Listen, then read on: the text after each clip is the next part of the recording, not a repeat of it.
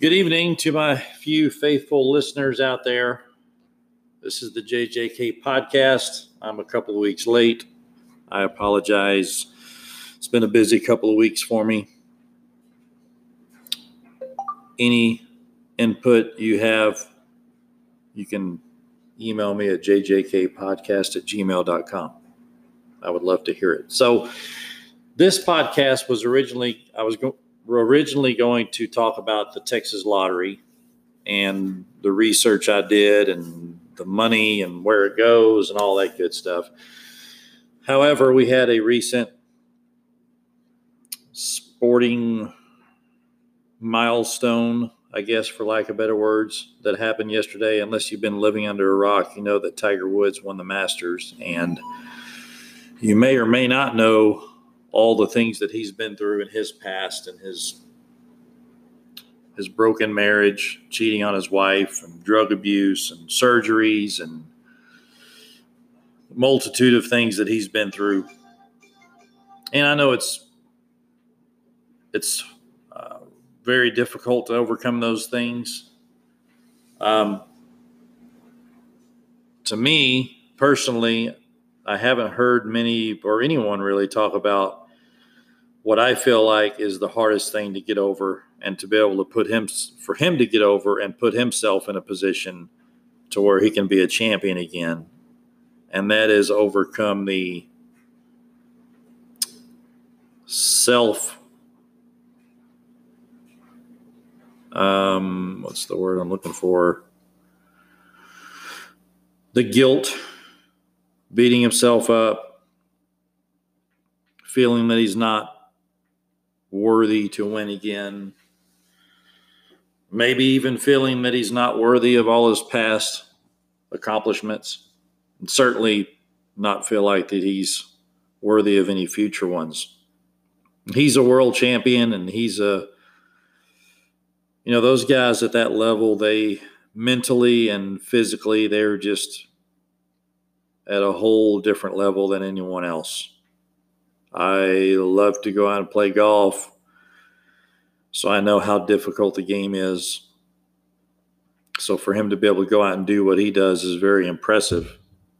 Even with that said, as good as he is at the game of golf, as good a shape as he is in physically, and as strong as he is mentally, I don't think guilt is something anyone can get away from, unless maybe you just have a tremendous amount of hate that can cover up that guilt. I think everyone that goes through what he went through would have a tremendous amount of guilt and would absolutely question if they would ever be a champion, if they would ever have a family, if they would ever even be a decent human being. And there's been many, many, many people that wrote that guy off. Said he would never win again. He's washed up. He's too old. His swing's gone. He can't putt anymore.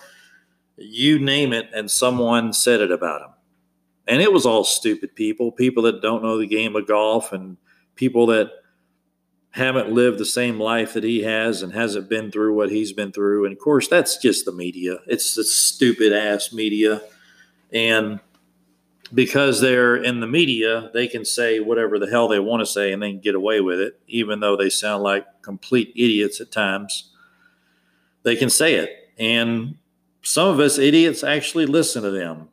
So I don't know who's more dumb the people that are saying the shit flowing out of their mouth or the people that hear it and allow the shit to flow in. I don't know.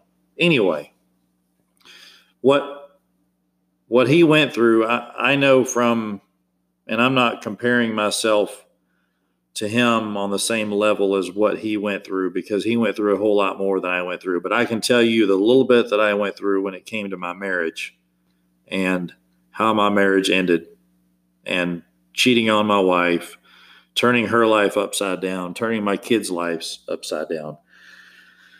That's something that's very, very hard to get over and whether people are counting you out or not and people are writing you off or not it, it, doesn't matter what they say what they they could come out and say the greatest things in the world about him back when he was going through that time, but I would imagine that no matter what people said, he wouldn't have believed them. And he would have already created this own image uh, in his mind of what type of person he was. And I'm certain that it was a less than favorable human being. There's no doubt he's his mental strength to be able to play at the level that he does and be able to focus the way that he does is very impressive. Years ago, when I heard he was going through all this stuff, I I would uh, root for that guy. I, I didn't really root for him before. I might have in the beginning, just because it was something new, it was something exciting, it was making the game of golf better. Then I got tired of him winning, and I I didn't root against him. I just stopped rooting for him. And then his life got turned upside down and and on into that process I felt empathy for him. And at times I might have felt sorry for him, which is not the right thing to do. I know the point is I know a little bit you know, if he was at the level 100, maybe I was down at the level 30 of what he was going through and and you know people that have drug issues or um, prescription issues or whatever the case is we we know a few things about those people and that is that they aren't happy with life they're probably depressed they're beating themselves up to make it even worse, and it's just an ongoing cycle. So,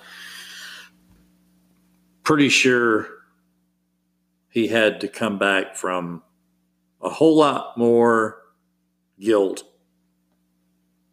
than he had to come back from a physical standpoint. I don't know that for sure. I wish that I could talk to him and ask him. I wish I could have 10 minutes at a Starbucks and pick his brain about what he was going through emotionally. That'll never happen. I wish it could happen though, because I would love to hear about how he dealt with the emotional side of where he has been. And is he's he's impressive. I'm impressed with his golf game. I'm impressed with his physical conditioning. I'm impressed with his persistence, but I'm most impressed with his desire to come back and his desire to prove it to himself that he was not only capable, but that he deserved to be a champion again. Resilience. That's what I'm most impressed with is his resilience from an emotional standpoint. So I guess the lesson that we can all learn from this is no, we're not going to, you know, become world champions at golf or whatever. But I think a lesson that we can all learn from this is no matter how deep and dark the times get, no matter what sort of bad things have happened to us. And I, trust me, I'm not discounting bad things that have happened to people. There's, there's been a lot of people out there, maybe some of you, that have had worse things happen to them in their lives. So I'm in no way comparing my own stupid decision to ruin my family to a death of a father or a child or anything like that. I'm not I'm not comparing them. I'm not discounting what you're going through. My point is is no matter what you've been through, and no matter how dark those times were, and no matter how much you felt like you weren't worthy or you felt like you couldn't come back from it or you felt like things weren't ever going to be the same. No, they're not going to be the same. They can be better. You can be better emotionally. You can be better physically. You can come back and be better than ever. We all have that opportunity. And it's just how we choose to handle it, how we choose to deal with adversity.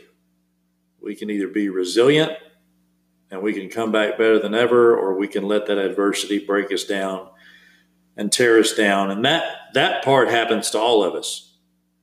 Everybody's going to get broken down. Everybody's going to get torn down. That's just what life is. But it's how you come back from it. And this sounds so much like that damn Rocky Balboa speech. I didn't really mean, I don't like to sound like anyone else. Don't let the guilt of whatever you've done in your life hinder you from expecting great things in your life.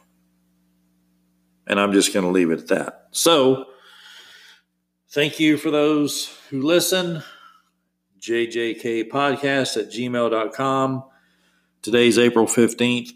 It's tax day. Hope everyone did. Well, you're probably not going to listen to this before midnight tonight, but I got my taxes done at about five o'clock this afternoon. So I was pretty proud of myself.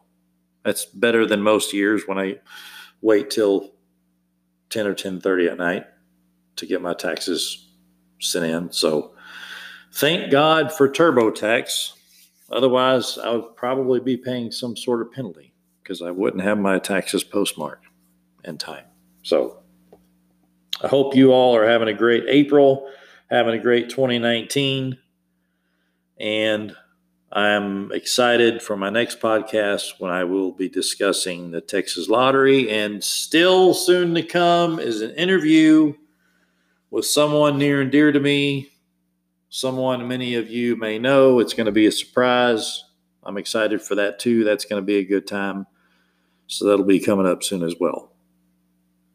Thanks again for listening.